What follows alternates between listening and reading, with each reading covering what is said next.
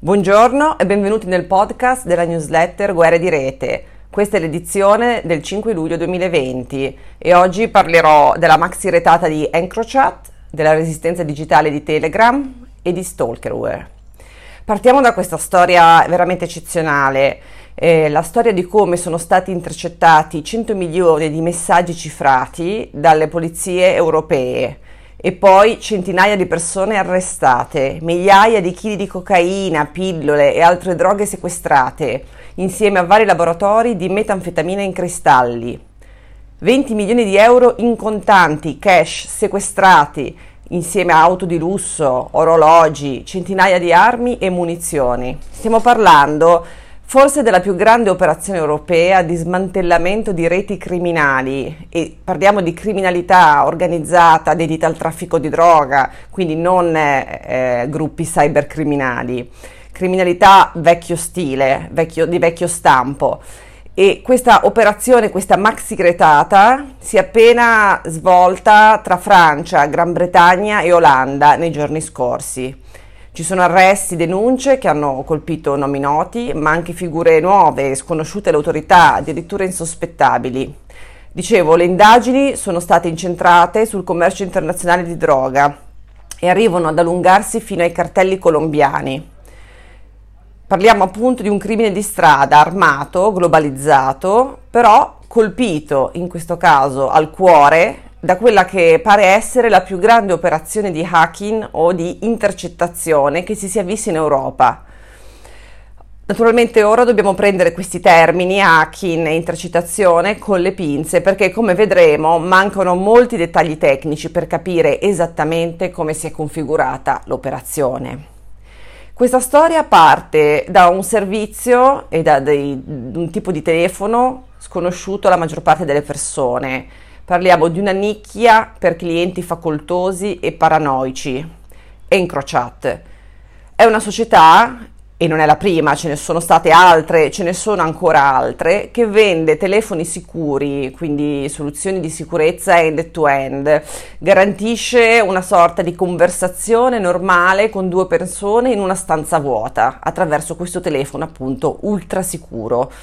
hanno server offshore, eh, non creano, conservano o decifrano chiavi, messaggi o dati degli utenti, così viene detto sul loro sito, e i telefoni sono smerciati da una rete di rivenditori che stanno tra Amsterdam, Rotterdam, Madrid Dubai.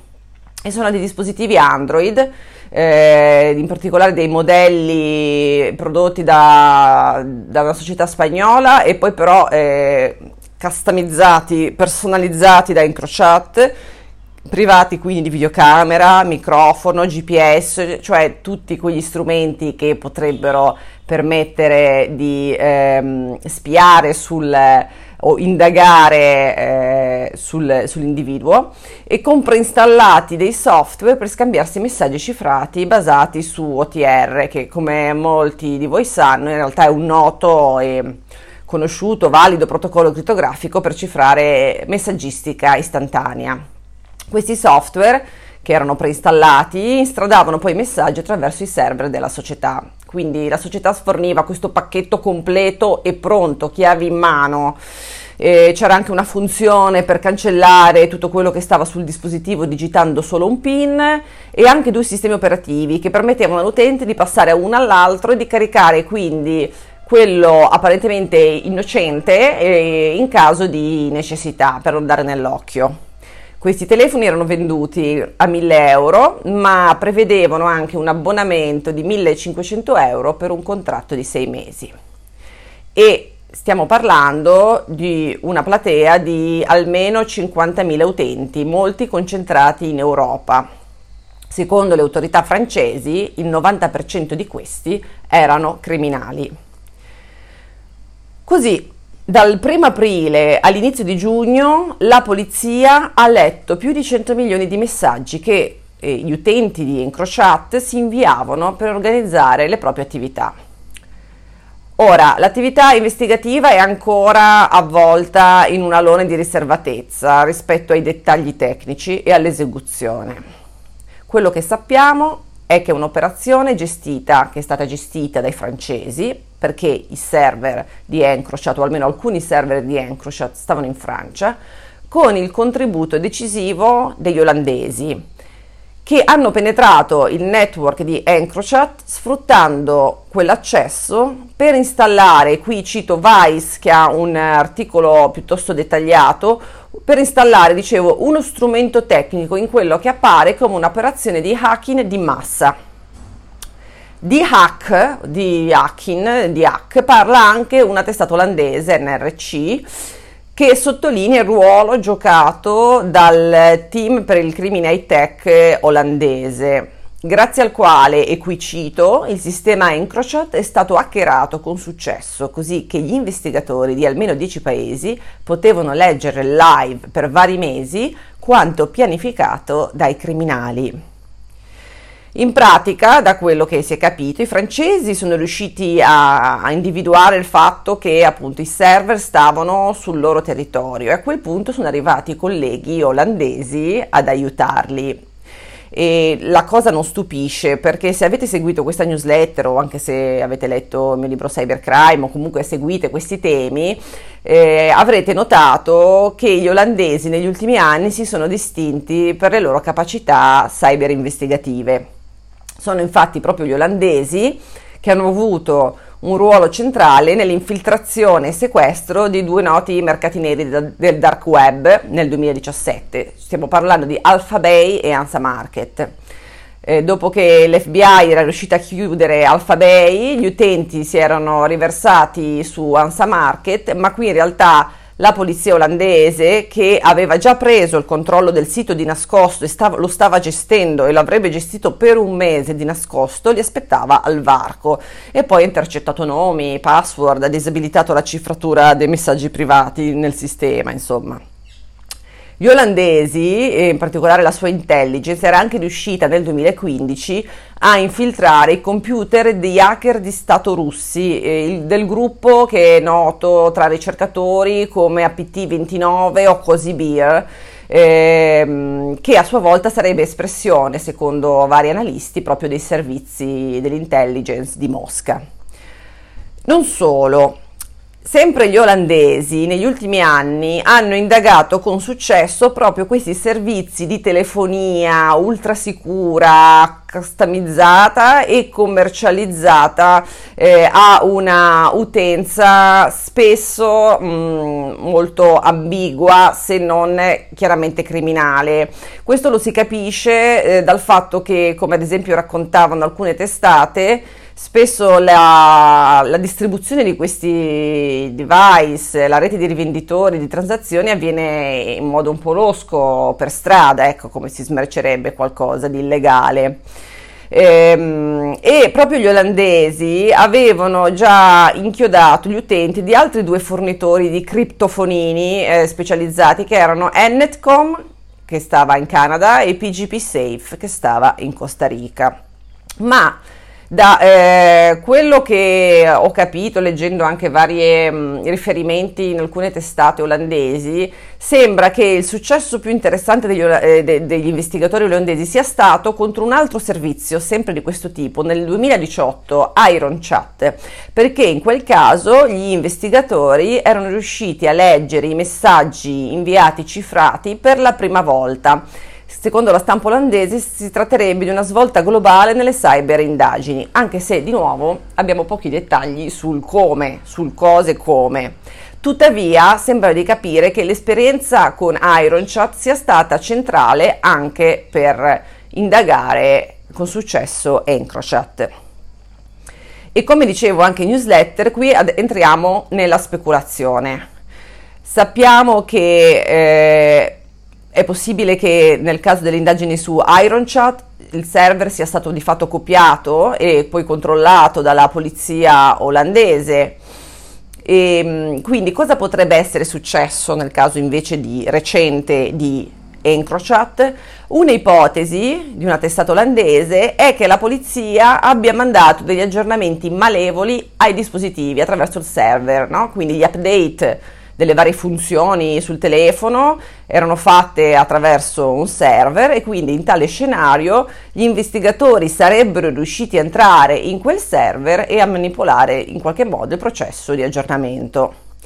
Un'altra ipotesi che viene fatta è che una volta in controllo del server i poliziotti siano invece riusciti a intercettare in massa i messaggi a causa di una fallace implementazione del sistema di cifratura, quindi è proprio un errore di codice o, ne- o nell'applicazione che è indipendente da- dalla bontà, in questo caso del protocollo usato, OTR, ma ha a che fare più con come questo poi viene eh, implementato. Ci sono poi altri dettagli di questa storia, in parte anche raccontati da Vice, che spiega come a maggio alcuni utenti eh, hanno, hanno, notato dei malfunzionamenti sul telefono, ad esempio non andava più la funzione per cancellare tutto. Tuttavia, quando gli amministratori di Encrocher sono riusciti ad analizzare questi dispositivi, si sono accorti che non erano errori degli utenti, ma che sui telefoni stava un malware, un software malevolo. Quindi il telefono era stato hackerato, scrive Vice. Non sappiamo, ripeto, esattamente in che modo. E a quel punto Encrochat tenta il tutto e per tutto, invia un aggiornamento ai suoi modelli per cercare di ripristinare le loro funzioni, di tagliare fuori gli attaccanti, eh, chiede anche al fornitore di, di SIM eh, di bloccare le connessioni, cerca di tagliare fuori il più possibile qualsiasi intervento malevolo, ma non ci riesce, gli attaccanti sono sempre un passo più avanti di loro e quindi si arriva al punto in cui Encrochat avvisa gli utenti e manda questo dal loro punto di vista drammatico messaggio del senso non siamo più in grado di garantire la sicurezza del dispositivo eh, eliminatelo. Ma ormai il più era fatto. I messaggi erano in mano alla polizia di vari paesi. E quindi per concludere il servizio di comunicazione che forse era più utilizzato in questo momento da una parte della criminalità europea, almeno così sostengono le autorità francesi e inglesi, che era commercializzato come più sicuro di so, app o telefoni usati da, dagli utenti, è stato invece completamente controllato dalla polizia attraverso un attacco informatico avanzato di cui però non sappiamo ancora quasi nulla e eh, l'operazione ha avuto molte ricadute concrete per quanto riguarda arresti, sequestri, indagini e ha colpito fortemente il mercato dell'importazione e della distribuzione di droga in Europa. Come ha detto una, una capa della polizia olandese, era come stare a tavola coi criminali. Quindi una storia veramente notevole che spero di continuare a, a seguire. E, e invece passiamo a un altro tema, sempre a che fare in qualche modo con sistemi di crittografia, ma con una prospettiva decisamente diversa. Parliamo infatti di Telegram e di come Telegram, la nota app di messaggistica cifrata, è riuscita a spuntarla nel suo braccio di ferro contro la Russia, contro le autorità russe. Infatti, come probabilmente sapete, due anni fa Pavel Durov, che è il fondatore di questa app di te- Telegram, si è rifiutato di dare accesso ai messaggi cifrati degli utenti all'intelligence e ai servizi di sicurezza russi.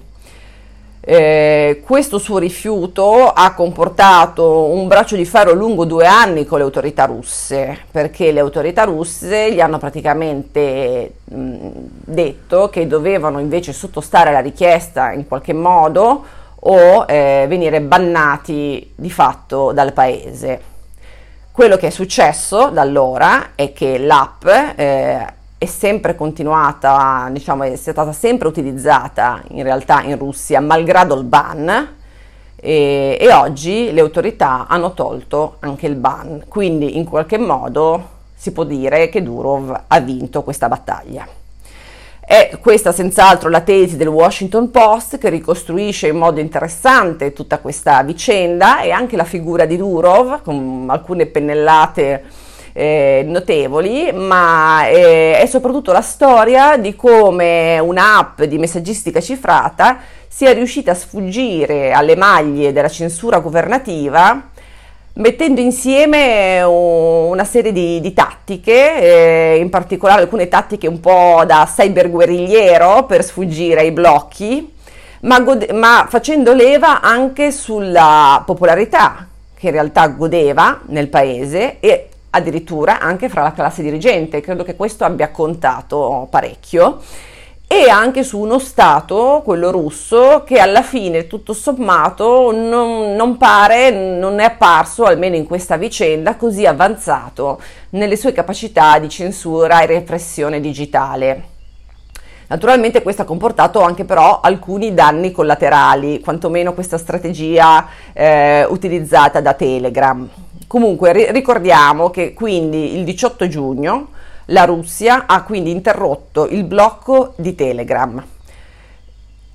L'autorità di controllo delle comunicazioni russa eh, aveva in realtà già bannato con successo negli anni scorsi altri servizi, inclusi LinkedIn e Zello, Tuttavia eh, Telegram ha posto una resistenza che probabilmente le autorità non si aspettavano. Ha lavorato su una serie di stratagemmi per aggirare la censura, nascondendosi di fatto dietro i servizi di hosting di Google e Amazon e, e, poi continuando a cambiare i suoi indirizzi IP e costringendo quindi le autorità a bloccare tutti quelli che aveva usato con il risultato di mettere in difficoltà di o di far andare fuori servizio altri siti che non c'entravano nulla. Come dice un giornalista, eh, Andrei Soldatov, un giornalista esperto di questioni russe anche digitali, eh, Telegram avrebbe sfruttato il fatto che il meccanismo di blocco implementato dai russi fosse alla fine abbastanza primitivo rispetto ad esempio a sistemi più sofisticati usati dalla Cina o anche dall'Iran. Nel frattempo Durov organizzava internamente e anche pubblicamente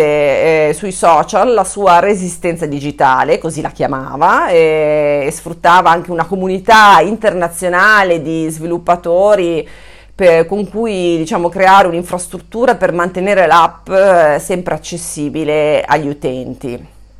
E nel mentre Telegram continuava a essere usata in Russia, continuava a essere usata dalla classe dirigente russa e addirittura l'emergenza Covid sembra aver aumentato ancora di più l'uso di questa app anche dalle stesse autorità o da alcune agenzie statali per informare la popolazione. Oggi Durov e le autorità russe sembrano aver raggiunto una sorta di accordo o di compromesso, eh, favorito anche da un cambio ai vertici nelle autorità, mh, mm, del, dell'autorità di controllo di telecomunicazioni. E Telegram si è impegnata a rimuovere di più contenuti estremistici, terroristici dalla piattaforma, soprattutto il riferimento è all'uso dei canali per diffondere propaganda, che è un tema che mh, era emerso per quanto riguarda ad esempio l'estremismo islamico anche da parte dell'Europa, ma oh, ovviamente è una cosa ben diversa dall'avere accesso ai messaggi cifrati come richiesto originariamente dalle autorità. E ora Durov dice di voler concentrare la sua resistenza digitale su Iran e Cina e vedremo se sarà ugualmente abile o fortunato come nel caso della Russia. Un'altra storia su cui vorrei soffermarmi brevemente è mm, il fatto che secondo alcune aziende di antivirus ci sarebbe stata in corrispondenza della pandemia un incremento degli stalkerware, stalkerware che è un modo per definire quei software eh, di sorveglianza che sono usati per spiare di fatto su messaggi, chiamate, sulle attività online di, di qualcuno, in genere perché li chiamano stalkerware, perché è la tipologia mm, anche di, di vittima, in questo caso un partner, un familiare, un ex. Eh, appunto alcune, alcune aziende di sicurezza hanno notato una crescita di segnalazioni di questi software proprio in corrispondenza del periodo in cui c'erano eh, da parte di vari governi misure di distanziamento sociale o proprio di lockdown, quindi in pratica dall'inizio del 2020 quasi ad oggi. Ora è difficile interpretare il significato di questa possibile crescita, anche perché tra l'altro dicevo che il panorama degli stalkerware è molto frammentato, non facile da, individuare, non tutte le aziende di antivirus hanno, ne hanno segnalato un aumento, eh, per cui anche questo è da prendere un po' con le molle. Tuttavia è comunque inquietante l'idea che ci possa essere stato un tale incremento proprio nel periodo in cui le persone non potevano facilmente come, uscire di casa e, e ehm, in un periodo in cui, secondo, secondo alcune rilevazioni, alcune analisi, sarebbe anche cresciuta la violenza domestica. E questi stalkerware si collocano in genere in una zona grigia, nel senso che si presentano come strumenti legittimi eh, di app o strumenti di parental control o per monitorare le attività di una, un dipendente, ma in realtà sono spesso progettati per restare invisibili a chi li utilizza e quindi eh, per un, un uso spesso malevolo, segreto o vessatorio e per installarli di fatto basta avere un accesso fisico al dispositivo del target della vittima, cosa che è abbastanza semplice se stiamo parlando di un attaccante che è nel giro comunque personale della vittima. E infine una piccola segnalazione eh, a che fare di nuovo con TikTok, sapete che di questa app eh, stanno uscendo ogni giorno notizie eh, di ogni tipo, è molto difficile stare dietro a, a, solo a questo argomento, ma segnalavo sicuramente interessante anche da un punto di vista di come eh, geopolitica e tecnologia negli ultimi anni siano sempre più intrecciate, dicevo di come l'India abbia deciso di mettere al bando 59 applicazioni di origine cinese, incluse TikTok e WeChat.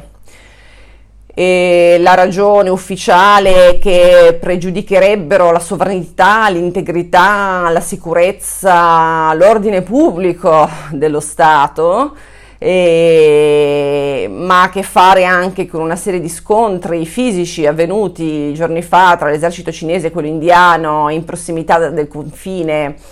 eh, sull'Himalaya, sull'Himalaya. E, e, quindi insomma vediamo questo è sicuramente un colpo da un punto di vista economico perché stiamo parlando per TikTok ad esempio di 600 milioni di, di utenti e peraltro TikTok è sempre più sotto la lente di eh, vari osservatori, ricercatori, ci sono osservazioni sulla, sulla privacy eh, e via dicendo. Di, di, mh, mm, è senz'altro un tema da seguire e, e che continuerò magari a seguire nel tempo. E ehm, con questo concluderei l'edizione di questo podcast e noi ci sentiamo la prossima settimana. Ciao!